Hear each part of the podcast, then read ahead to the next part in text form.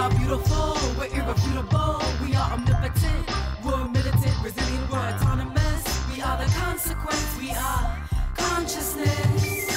We are the heartbeat of every freedom fighter who came before us, and all will come after. Feral. Adjective. Especially of an animal in a wild state after escape from captivity or domestication. Alcatraz, Arab Spring, one billion rising. Freedom schools, the Maroons, rebellion thriving. We've been rising since the dawn of creation.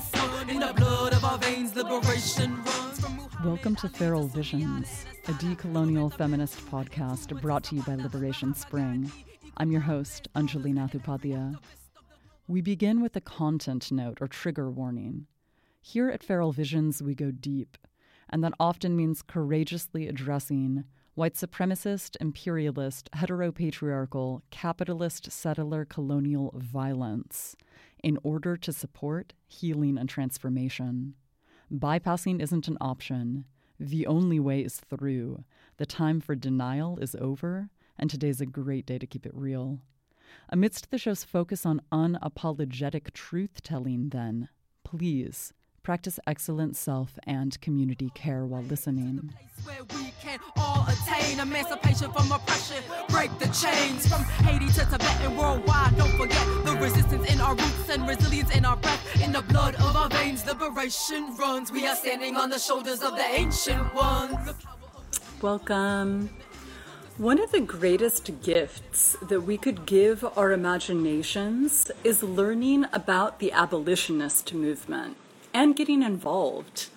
While oppressive injustice would have us infighting over toxic crumbs, abolitionism invites us to have standards, respect, and dignity previously impossible within this nightmarish empire.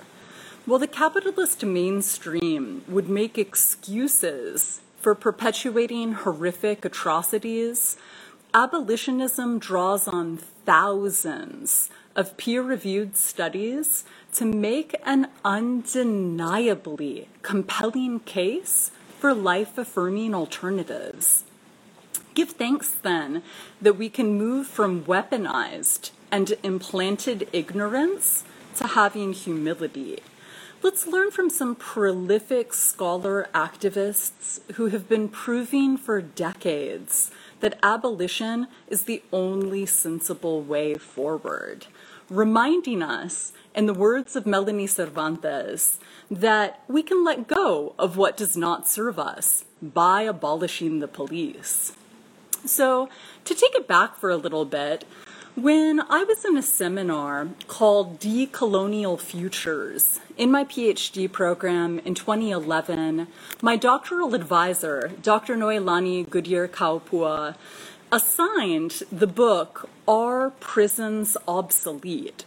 Written by Professor Angela Davis, who actually taught in Noelani's grad program, The History of Consciousness at Santa Cruz. This short text is really a must read. Are any of y'all familiar with this text? So, we talked about how prison abolition was a requisite for the Hawaiian sovereignty movement and decolonization more broadly. So, in this 2011 book, Dr. Davis writes the following quote, the prison is considered an inevitable and permanent feature of our social lives. Most people are quite surprised to hear that prison abolition as a movement also has a long history, one that dates back to the historical appearance of the prison as the main form of punishment. In fact, the most natural reaction is to assume that prison activists, even those who consciously refer to themselves as anti prison activists, are simply trying to ameliorate prison conditions or perhaps to reform the prison in more fundamental ways. In most circles, prison abolition is simply unthinkable and implausible. Prison abolitionists are dismissed as utopians and idealists whose ideas are at best unrealistic and impractical, and at worst mystifying and foolish. So, to many, this does sound like a revolutionary call to be cutting our losses from oppressive and obsolete structures. However, it's important to note that the modern or 21st century abolitionist movement is an extension of the movement to abolish slavery, which plenty of people at the time alleged was radical. What an important reminder for us to not let the popularity or unpopularity of an idea in mainstream public opinion cloud our ethics. If not, horrors can ensue. So, like Dr. Davis reminds us, we have to act as if it was possible to radically transform the world. And we have to do that all the time. Now, you may have heard folks discuss the difference between revolution and reform as if they're pretty opposed. Most of the time, they are. Yet, in this case, there are reforms that can meaningfully move the needle forward towards this ostensibly revolutionary aim of abolition. Much has been said of this in 2020 when it comes to calls for defunding the police. That this, as one mere move, as a part of a broader abolitionist constellation, is vital. Yet in isolation, it would be an insufficient co optation of this broader movement that we're talking about. So, to take it back to this idea that I invited us to consider earlier of actively getting involved in this movement as a way to be able to really substantially practice discernment, let alone for the sake of the movement itself, to be sure, I'm wondering is there, say, a chapter of critical resistance in your area that you can volunteer for? So I started interning with their LA chapter back in 2006 when I was still in college. And I've pulled up here for you to have a look at one of their abolition organizing manuals that I would really invite us to have a look at if you're not familiar with it already. So this one itself is actually about 15 years old. It came out right when we were organizing when I was finishing up undergrad, but they're currently working on a new edition of this document. Or maybe there's a no new jails campaign that you could materially support in your region. Right, Grace sharing, I wonder why so many folks are so unable to internalize the parallels between the abolition of slavery and prisons and policing. Well, you know what I imagine one of the reasons is for that, Grace? I'll pull up an illustration here, right? We talked about this earlier this week, right? In part because of how pernicious propaganda is. So you can see here, right, in this illustration by Meme Industrial Complex, right, an admonition to beware the feel good photo op, right? And you see, right, in this somewhat aesthetically beautiful illustration, a cop taking a knee. So sort of co-opting this aesthetic that of course is most widely associated with Colin Kaepernick. So again, this is one of the reasons why it's so important for us to really be on the lookout for propaganda or this right pro law enforcement propaganda wherever it exists, whether it's in sort of junior ROTC programs that are infiltrating our schools that we really need to be doing counter recruitment around, or perhaps if it's in TV shows like Law and Order, right, or whatever it might be.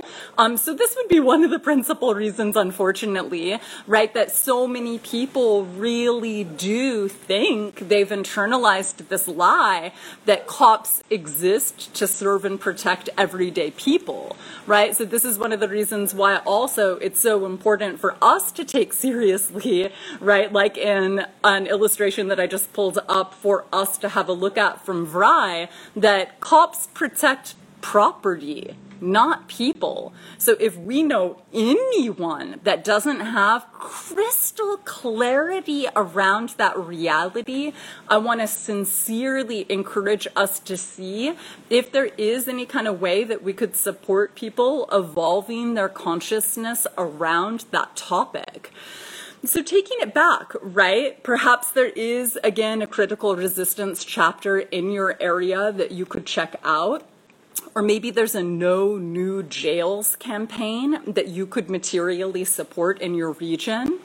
I bring this up because just reading books and watching films and talking about this topic isn't gonna move the movement forward, nor our consciousness anywhere near to the extent of what's possible when we actually take time and energy to get involved. Welcome, Eva. Good to see you.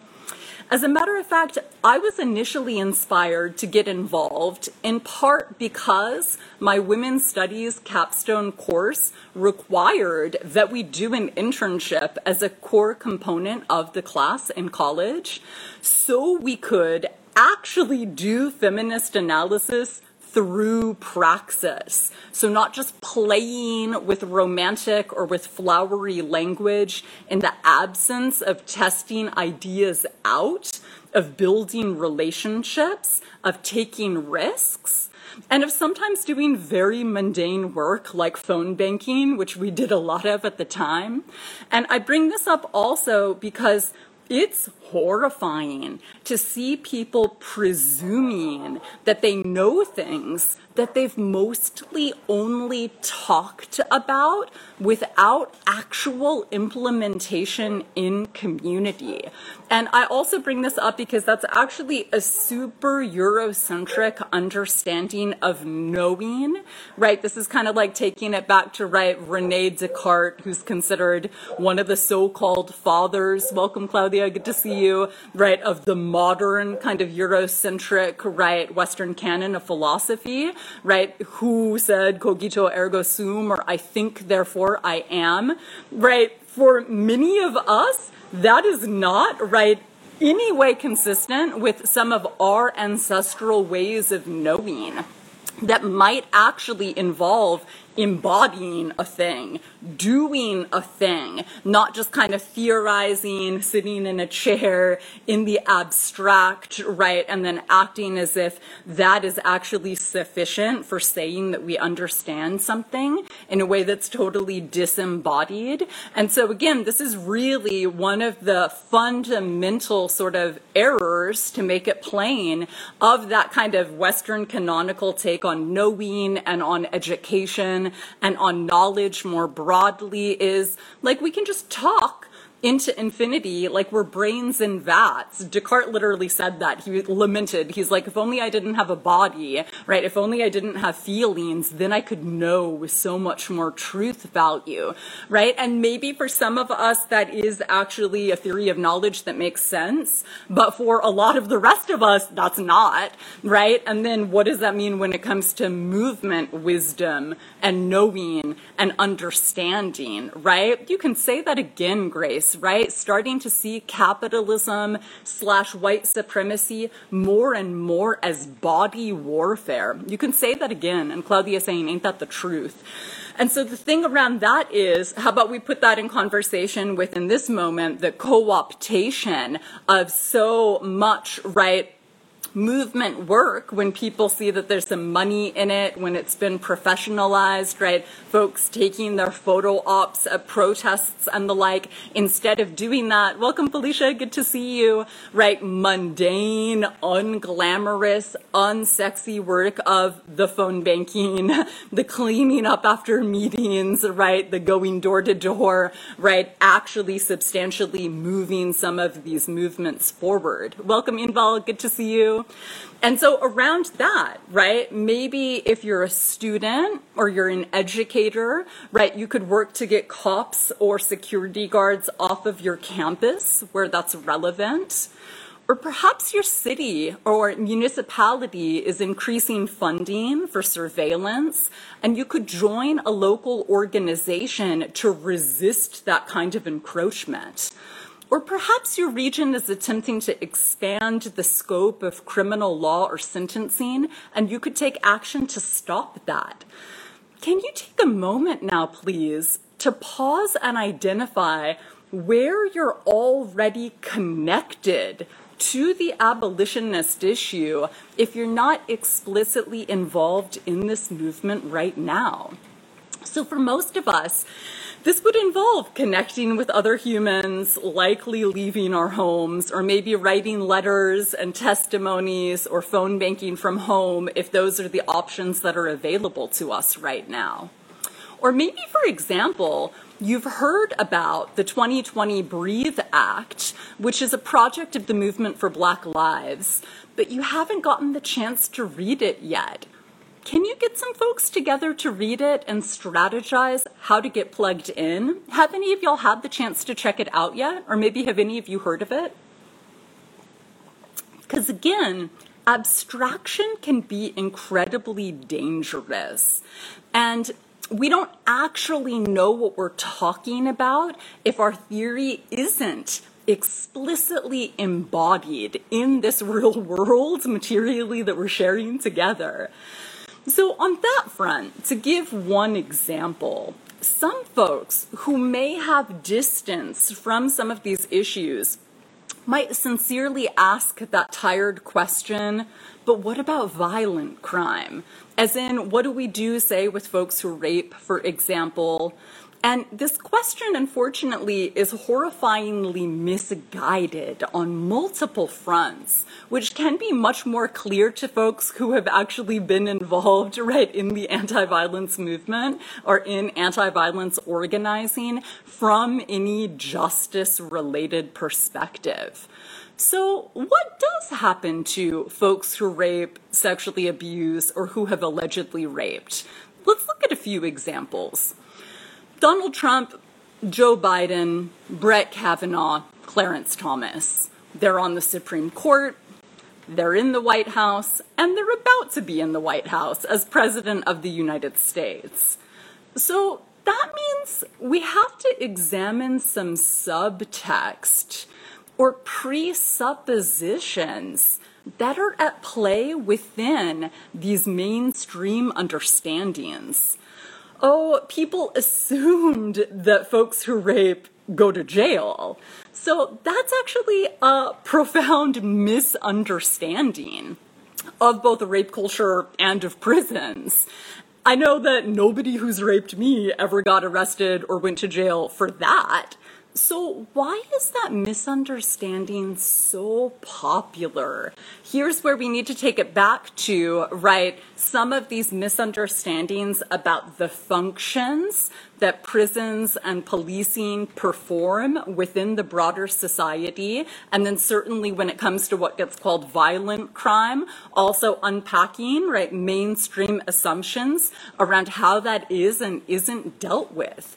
And so, on that front, you know I want to invite y'all's attention back to the organization Incite Women of Color Against Violence that I've mentioned before in this series. So they have multiple texts around this in particular that seriously merit our attention if you're not familiar with them. So I'll bring out three of their anthologies here. So one, their first anthology is called Color of Violence. And if you haven't checked that out previously, that's absolutely one of the most formidable texts when it really comes to, right, talking about, right, the anti-violence movement from a substantially anti-capitalist, intersectional, even ostensibly decolonial perspective. And the second, right, that I would mention here is called The Revolution Begins at Home confronting partner abuse in activist communities.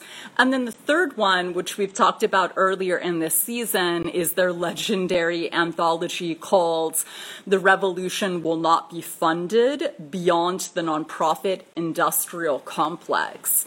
And Incite has actually done a whole lot of collaboration with Critical Resistance, the most well known abolitionist movement, right, of this modern 21st century abolitionist movement in the settler colonial US. And I bring up, for example, that legendary text of theirs, Color of Violence, because one of the things that they outline so clearly there is that, right, the US state is actually arguably the greatest purveyor of violence, including, right, domestic violence, intimate partner violence, but for sure, even like MLK named clearly right before he was assassinated, especially in the year before he was taken out. For sure, the US federal government, if we're including the military industrial complex, is the greatest purveyor of violence on the planet. And so for people who do make a sincere, good faith effort to care about violence, right, then we've got to acknowledge first and foremost the US state is the greatest purveyor of violence. Why would we be going to them, right, to seek to ameliorate that issue when they're the proponents of the issue? So this is kind of like, do y'all remember, right, when we were talking about criminality, how I brought out, right, Dr. Lewis Gordon's, right, uh, idea from looking at Fanon's life, right, the legendary, right, uh, revolutionary Frantz Fanon, that, right, to him, colonialism was a crime scene, right? And what was such an astounding mindfuck, so to speak, was that it was as if professionally he wasn't allowed to say that. And the very people that were like, look at all of these problems, solve them, help people heal as a psychiatrist were the culprits themselves, the colonizers, right? Grace sharing all three of those resources from Incite introduced to me by Anjali and Liberation Spring have been transformative in my life slash consciousness heart. Grace, you know, I'm so stoked to hear that, and I'm seriously so stoked that you've been able to check them out. Again, they are a very, very big deal. So again, related to that color of violence anthology, for folks that do make this effort to say like, well, I care about violence. What does that mean when it comes to abolition? Looking at how cops perpetuate violence, border patrol perpetuates violence, ICE perpetuates violence, right? The Department of Homeland Security perpetuates violence, and so on and so forth, right? For those of us that do sincerely care about creating substantial alternatives to violence, this is why we need the abolitionist movement even more, right? It's not like wanting to attend to say violence against women or more broadly and expansively multidirectionally across genders if we cared about that that would be some kind of impediment to the abolitionist movement. That's a horrific lie and misunderstanding that we really need to flip and reverse right so then how about that second anthology of theirs that I mentioned, right? The revolution begins at home, confronting partner abuse in activist communities. Are any of y'all familiar with that besides Grace? So if not, one of the reasons why I bring it up is because it is one of the more incredible resources for us to look to if we want to learn about transformative justice so this is like a little bit more liberatory, let's be real in a lot of ways, than a little bit more popular of an idea that some of y'all are probably familiar with, that of restorative justice, that there's this whole sort of cottage industry around of, right, professionals that do trainings that are making a lot of money teaching about this method, right? But transformative justice is really linked up in many substantial ways with the abolitionist movement too. And it seeks to redress right, some of the social ills or concerns that the prison industrial complex and that cops pretend like they're taking seriously. So what might that look like? Whether it's substance use, whether it's houselessness, right? In that sense, actually, I would say that we can see the prison industrial complex as a massive co optation frankly, because I know many of y'all know that this whole autumn series is about decolonial discernment. We're not just kind of in broad brush stroke talking about problematic things and rad things. And so on that front, right, again, if the PIC or the prison industrial complex is a co-optation that really merits our taking seriously. We've been talking about co-optation earlier this season. And what does that mean? So the prison industrial complex alleges, like in this instance we're just talking about, to care about violence against women, to care about intimate partner violence more broadly, or to care about, right, say, child abuse and the like. But when we look to what they actually do on the ground, you know, even if they're masquerading as if they're addressing real concerns theoretically, what they're actually doing is, in a way, making it harder for us to actually address those concerns, right? So if people are calling for, say, retribution instead of healing, or instead of repair, or instead of rehabilitation, or instead of, right, recovery. So this is one major distinction also that the abolitionist movement takes super seriously because we know that, right, the broader carceral state and system is a punitive system, right? It is about punishing people. It's not about rehabilitating folks, right? And what's one clear example that we can see of this? So we know that, for example, right, houseless folks, right, and many other poor folks get swept up in the carceral system by virtue of, right, their being cash poor.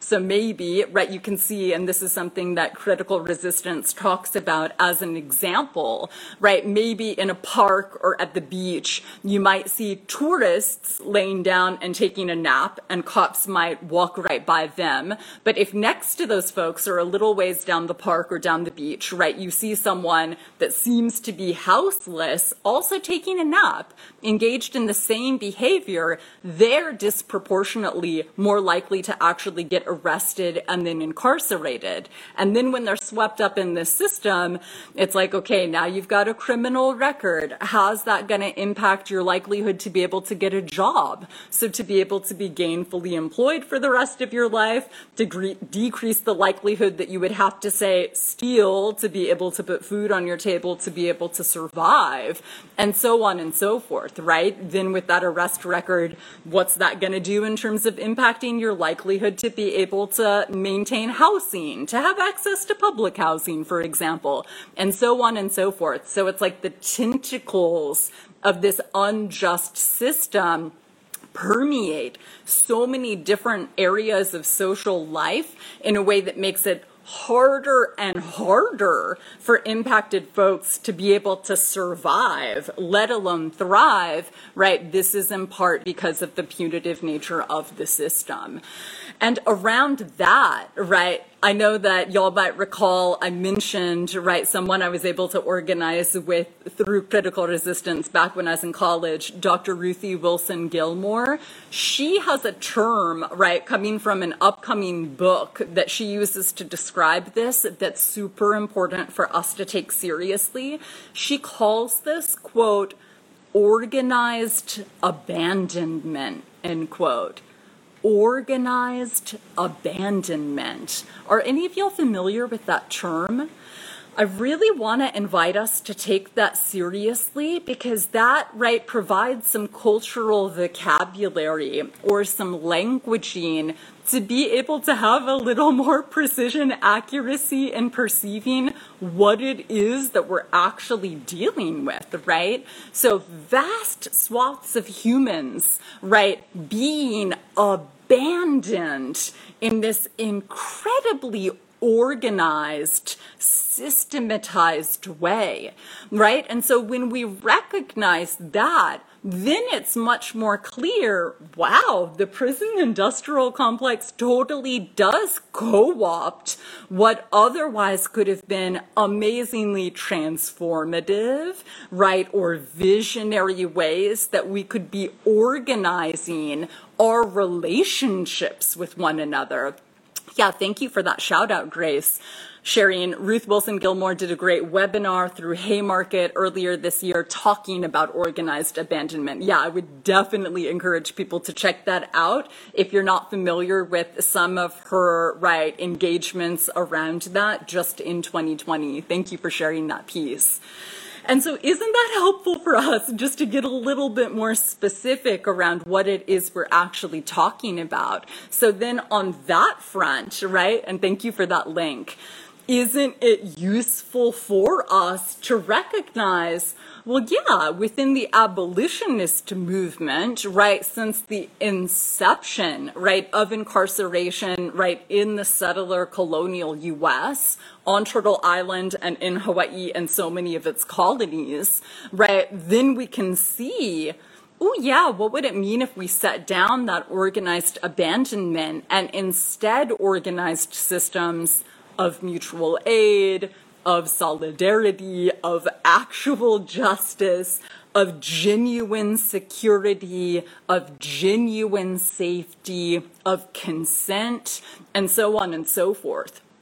And so, on that front, another key tenet of the abolitionist movement that's super important for us to contend with is this pushing back against the idea of people as disposable, right? Because that's something that unfortunately, right, capitalism indoctrinates, right, most of us into this notion that, right, you can throw things away, like disposable plastics, and the idea of throwing things away is so pervasive that it even extends to life, including human life, right? What the legendary scholar Dr. Nefertiti Tadiar talks about as capitalism's perpetual underbelly, right? Or remaindered populations or communities, right? Like just a remainder, almost like at the end of a variable, if you have remaining numbers, right, excluded from the principal equation. Um, and this is, right, within the mainstream economic languaging, something that people talk about. Oh, just externalized costs that's, you know, not what we're going to censure and privilege, including planets. Thank you for that, Grace. Exactly, right? And, you know, around that, when you bring in the piece like trashing a planet, like the Earth, for example, isn't that a really ripe moment to pause and to see what epic double standards we're confronting? So when we see these clueless tech bros, like for example, Jeff Bezos or Elon Musk, that are like, we want to colonize Mars, give us billions of dollars. So many folks are like, yes, we support you, so innovative, that's amazing, here are billions. But then when folks are like, we want children to be able to have food security, right, or shelter, folks are like, you're going to have to wait 50 years. This is impractical. Where do you think that money is going to come from? And so I really invite us to take seriously those kinds of double standards when it comes to this invitation, right, the abolitionist movement is extending to us around our imagination to not get co opted in that kind of way. It's almost like, right, for those of us that have experienced trauma, whether it's intergenerational trauma within our families and our lineages, or even individually within our lives, trauma can impact our imagination in really specific ways. And one of the things that can happen, ask me how I know, is we can end up catastrophizing. And what is that? It's this form of fantasy production, to use the kind of right psychiatric or psychological jargon, psychoanalytic jargon more specifically, where our imagination gets co opted by the worst case scenario, right? And this is something that I notice politically on a daily basis in a place like the settler colonial US.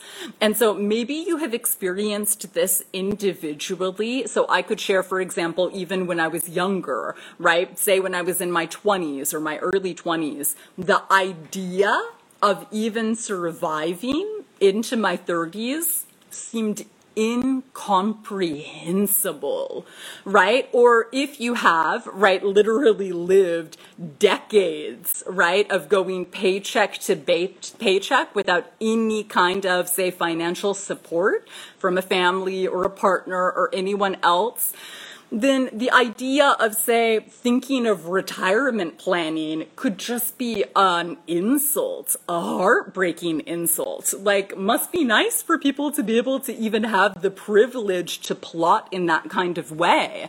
And so when it comes to, right, some of this invitation that abolitionism is sharing with us around expanding our imaginations, dilating our imaginations, I really want to encourage us to see that as an amazing opportunity to put the catastrophizing down, right? So if that is relevant for you or for anybody that you know, I know that's relevant for so many people I know, right? To see, can we identify it where it shows up? Nothing like stating the problem, right? And then seeing if we can meaningfully grapple with it in any kind of way. Like to acknowledge, wow, it seems like our political imagination has been epically foreclosed or shut down, right? And if that is indeed the case, what can we do to nourish our imaginations to recognize actually, right, this prison nation isn't inevitable. It's not natural. So, taking it back to that excerpt that I opened with from Dr. Angela Davis's book, Are Prisons, Right, Obsolete? Seeing, wow, look at how people in the settler colonial US actually think prisons are natural and inevitable that to me is a sign of a horrifically foreclosed imagination. And so we need to do something around that. Yeah, Grace sharing seeing abolition as an invitation to our imaginations, beautiful. It really is and such a gift on that front, if you ask me.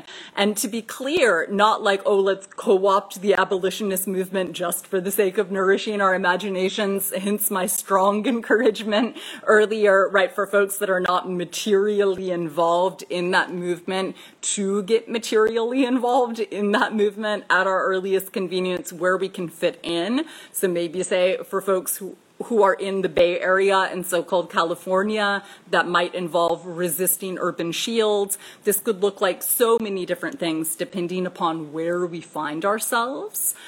But more broadly, right, this idea of expanding our imagination politically and how incredibly powerful that is is something also that coming full circle to talking about, right, some of what I learned from some Native Hawaiian professors in my PhD program at the University of Hawaii. It's also actually something that Dr. Noenoe Silva has mentioned in an interesting way in talking about, right, U.S. imperialism in Hawaii and on Oahu. So in an article that she co-authored, she actually talked about the different way that folks, whether it's say Kanaka Maoli on Oahu, right, versus say some settlers there, understand time and understand the future. So again, I started off talking about this course, right, in decolonial futurisms.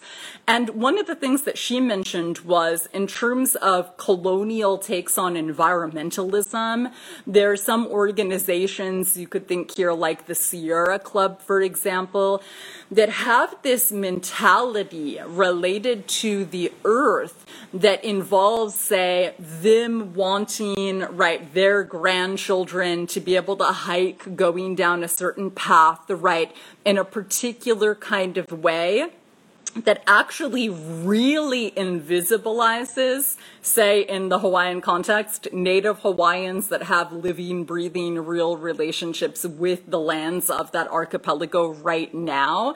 And surprise, surprise, in a way that privileges the settlers, right? And what they might want centuries into the future materially at the expense of the indigenous folks whose land they're colonizing.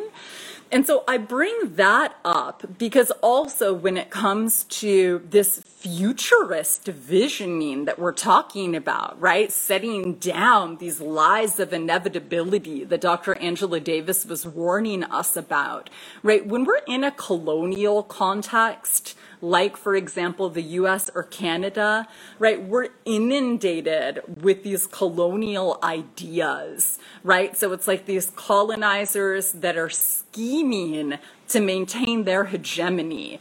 Even generations into the future could be with their trusts and with their foundations and with their tax evasion, or even like you're sharing with their quote, resettlement, end quote, exactly, right? And with their underground bunkers and maybe their dreams of space colonization and occupying land on top of the largest aquifers on the planet, whether it's in, right, Paraguay or wherever that the Bushes and the Cheney family and so on and so forth, right, are securing their viable futures at the expense of people in the here and the now and in a way that justifies, do you see this? One of the takeaways justifies them being patently unethical right now to BIPOC, to poor folks, to the planet.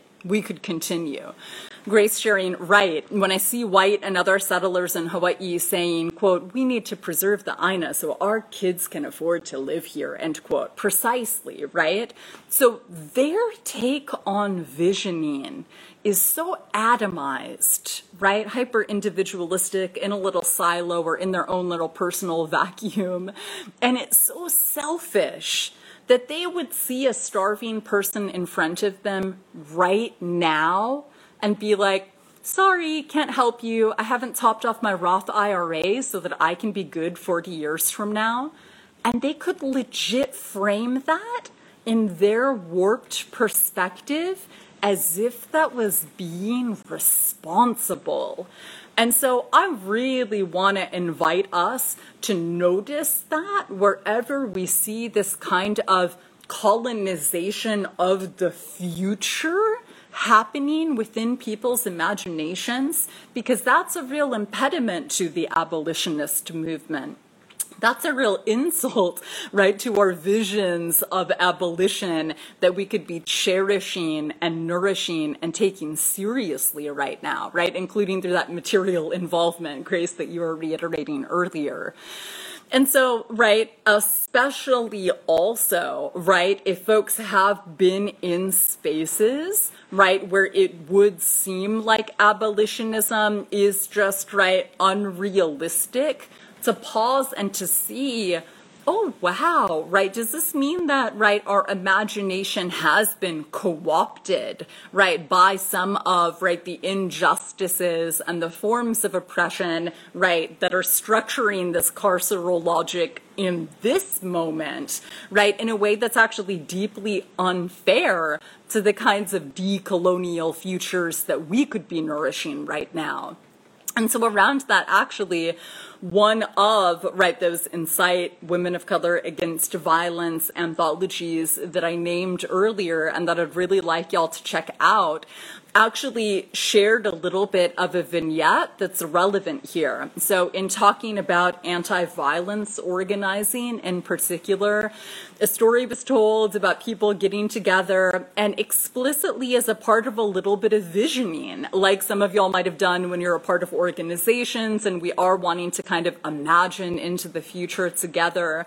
And right, for folks doing work around, right, intimate partner violence and domestic violence, right, visioning a few years out, folks were sharing some of what they were hoping for, right, in the context of that long term visioning for their organizations. And, right, some folks were talking about hoping to secure more funding, and other folks were talking about maybe different laws being implemented. But nobody actually mentioned what? An end to violence now, you might be thinking perhaps they were just being pragmatic, but here's the thing maybe not. And so we do need to talk about the impact on our strategizing of what a lot of people call incrementalism. Welcome, Ali. Good to see you. And so, on that front, I bring this in because this is also something that's kind of similar to that reformism that I alluded to earlier, right? So, are any of you familiar with this language of incrementalism, or do you have any sense of what that is? So, I bring that up because it can be, again, a massive impediment to our taking seriously, right, what abolitionism can look like within our neighborhoods, within our schools, within our communities.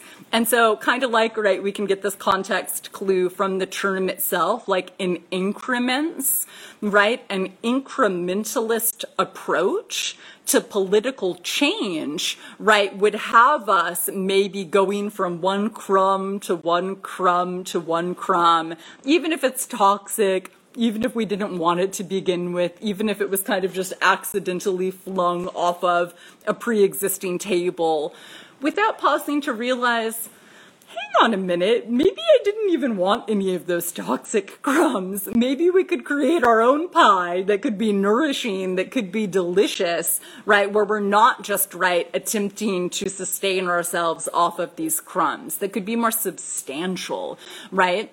So, yeah, incremental reform on the way to abolition, potentially. And so, if you'll get the chance and you're curious to get into this a little bit more, I would like to encourage you to check out some of what the organization Critical Resistance has written specifically about abolitionist reforms. So you may remember I alluded to that earlier. And again, it might seem like a little bit of a contradiction. Like, hang on a minute, isn't it reform or abolition? Aren't they sort of mutually exclusive?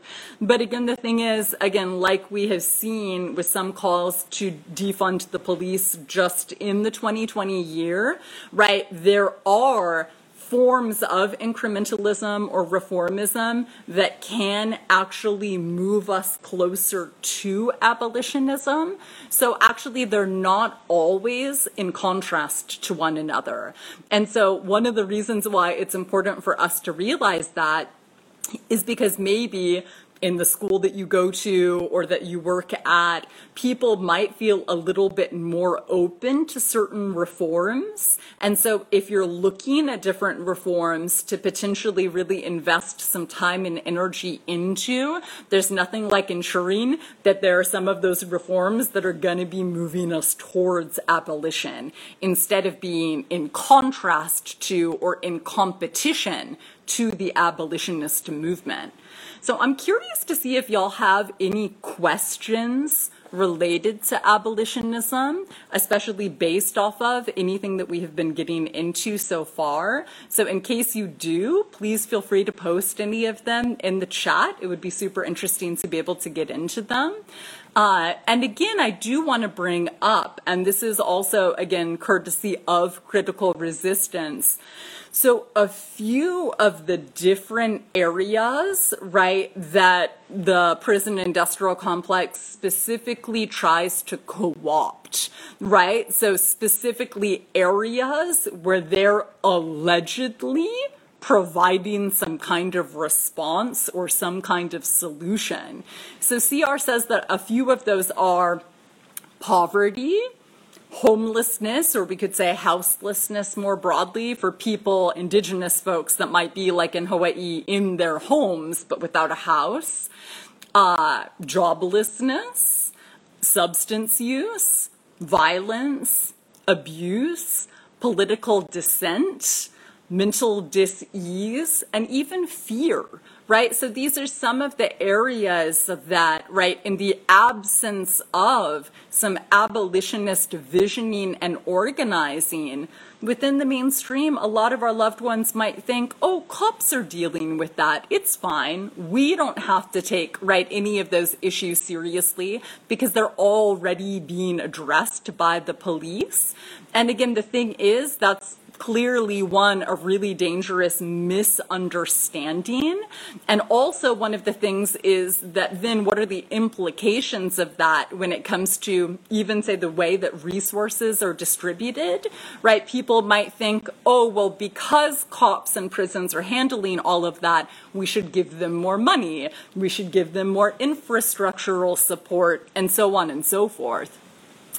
Grace shares I'm curious whether, if there's no local chapter of CR in our area, whether you recommend starting a chapter of an org versus a more independent study group versus a consciousness raising group, or choosing an issue relevant to the local community to organize around, or some combination. What an awesome question. Thank you for that really depends.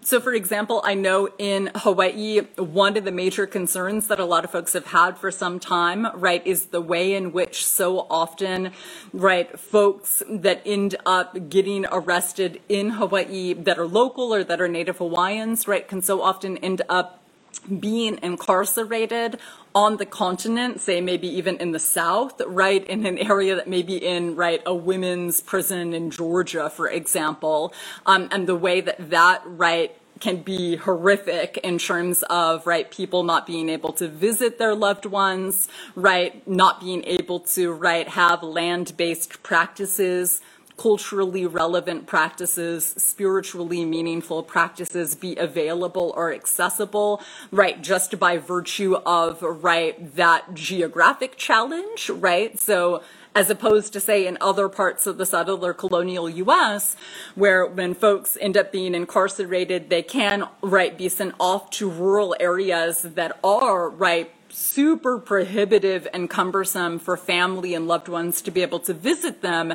right? When we're talking about, right, from Hawaii to the continent, that's, right, amplified or exacerbated for sure. So I know that some folks, right, have been doing work around that in particular.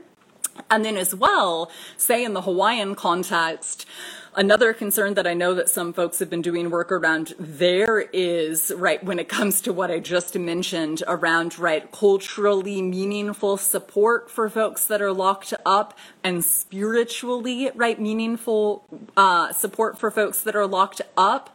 What I have heard from activists, especially on island and Oahu, is, right, we've got to talk about Christianity unfortunately. It's so much easier, as I have heard told to me, for folks to be able to go in, right, to offer, right, programming, right, if it's a Bible studies, right, or if it is, right, bringing religious paraphernalia that's specifically Christian and so often in the English language to folks. But then if people want to bring in, right, anything related to, say, in the Native Hawaiian language, right, or specifically related to spiritual practices that aren't Christian, surprise, surprise, spoiler alert, right? That's much more difficult, right? If, right, possible at all whatsoever.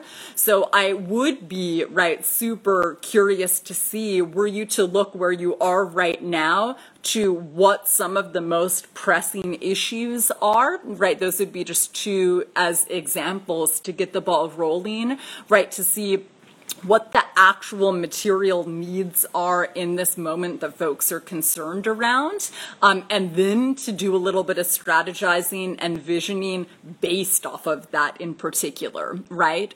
Um, because so many of these issues are deeply place based, like so much that we have been talking about, right, more broadly over the course of this whole season. Let me know if that makes sense, please. Um, and again, one of the reasons why I bring that up too is because, you know, even in the instance of, say, police violence, right? Um, of course, there are some exceptions, including tragically this year. Although, right, the situation of police violence, say, in Hawaii is not exactly the same as, right, on the continental U.S. And so I really, for all of us that are sitting with, right, some of these questions right now in terms of, right, how we can be most supportive right, of abolition where we're rooted in the moment. I'd really like to encourage us to be as attuned as possible to some of those place based distinctions, right? Uh, and so on that front, you know, actually, let me look up really quickly. I don't know whether or not she's still there, but um, one of the co-founders of Incite Women of Color Against Violence, um, last time I checked, was actually um, in the sociology department um, within the University of Hawaii system. Uh, yeah, it looks like um, Dr. Mimi Kim might still be there. So if you get the chance also, if you might be curious to connect with her, um, I talked about her being on my dissertation committee before I left. She does super rad work, um, and also in the realm of transformative justice. She actually founded an organization that's called Creative Interventions that does really tremendous work bringing in personal stories and testimonies from folks right as a part of right the broader anti-violence movement from a TJ perspective or a transformative justice perspective and an abolitionist perspective. So Grace, if you're curious to get connected with Professor Mimi Kim, um, again, who is a sociologist at the University of Hawaii, that might be super rad. Uh, Grace during intersectional abolition, so many issues to consider. Mahalo nui, thank you for always bringing it back to how place-based these issues are, and also for those very helpful specifics re Hawaii Heart. Dr. Mimi Kim, thank you so much. Just recently connected with Candace Fujikane, rad full circle movements, awesome. Have heard of creative interventions, excited to check them out. We'll report back, smiley face. I'm so stoked that you're gonna check them out. Yeah, I've really been impressed by their work over the years. She's been going at that at least since I was living there 10 years ago. So yeah, that would be really exciting for y'all to connect. And Candace also would be rad to be able to get connected with Chu around these issues. So yeah, last time I checked, they're both on Oahu, but I wouldn't be surprised if they're also synced up to folks doing work on neighboring islands also.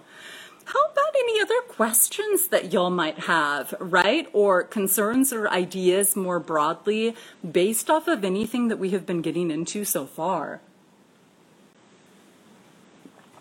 I also want to share with y'all, and this is actually important if you ask me in terms of supporting people, right? Humanizing and connecting with and developing sort of affective right resonance with the movement one of my favorite, right, uh, abolitionist memes that emerged just this year in 2020.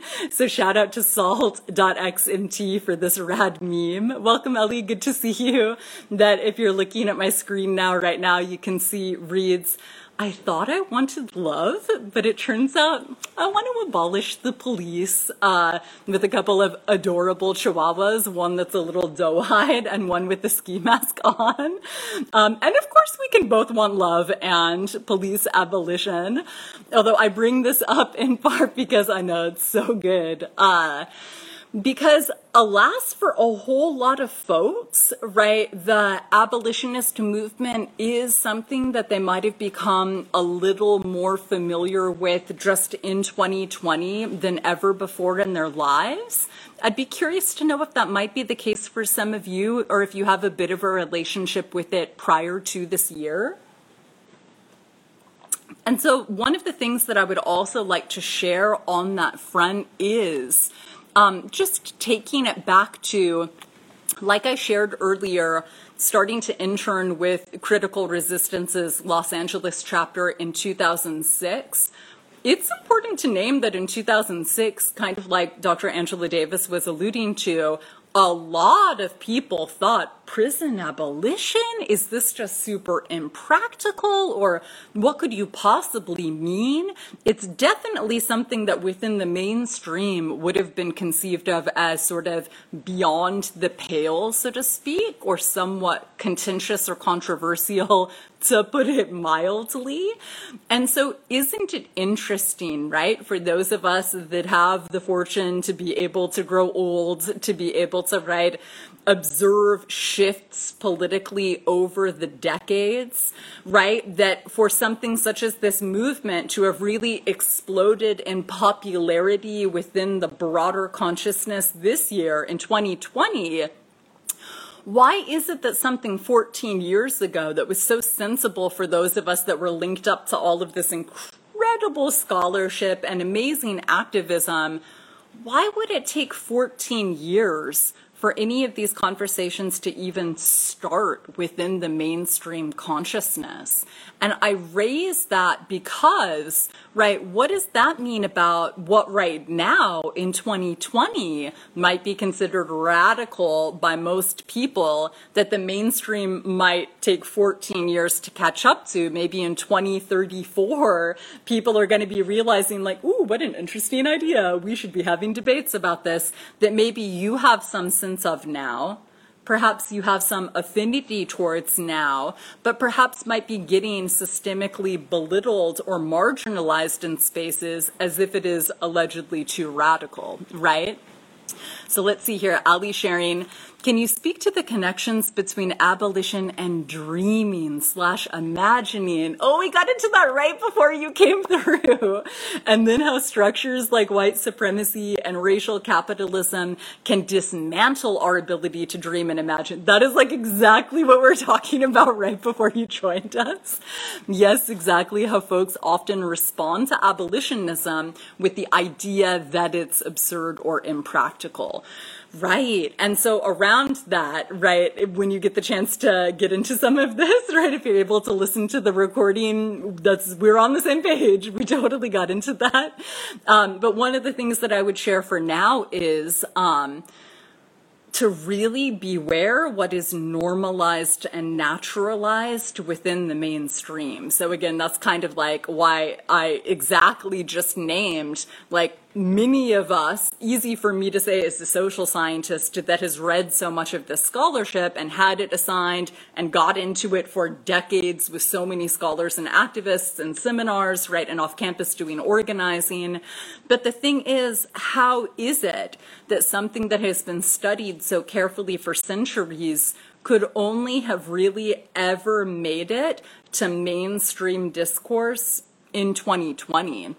So one of the things, right, that's a takeaway around that is as follows. We can't, this is one of the things that I started off sharing, use, right, popularity or unpopularity in mainstream public opinion to essentially adjudicate our ethics, right? And so if, you know, this is one of the takeaways of this entire Weeds and Seeds series, right, all autumn long, if we're sensing into something, right, if we have read and we've studied and we've engaged in organizing and we have a strong notion that some change is viable and it's compelling, right, what can we do to respect and to cherish that knowing particularly in the face of something being systematically belittled and marginalized as if it's too out there, right?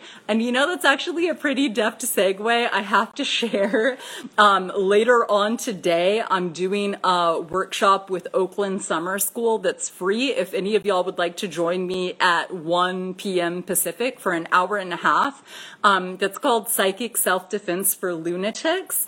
And this is exactly some of what we're going to be getting into, spoiler alert, during that workshop is right for folks that are perceiving things that might not be trending, right? We know that wisdom doesn't trend, far from it, for sure in, right, colonial societies like the US or Canada, right? How can we ensure that, right, that lack of mainstream awareness or understanding doesn't impede our capacity to know what we know and to have respect for our perception. Because we can do this with humility like we've talked about earlier this season. So it doesn't mean that we have to be arrogant by any stretch of the imagination. It could just be that we've really delved into an area that most other people haven't. So it makes sense that we might know some things subsequently in that area that most of our loved ones might not. So to be continued around that piece if any of y'all are able to come through a little bit later today to that workshop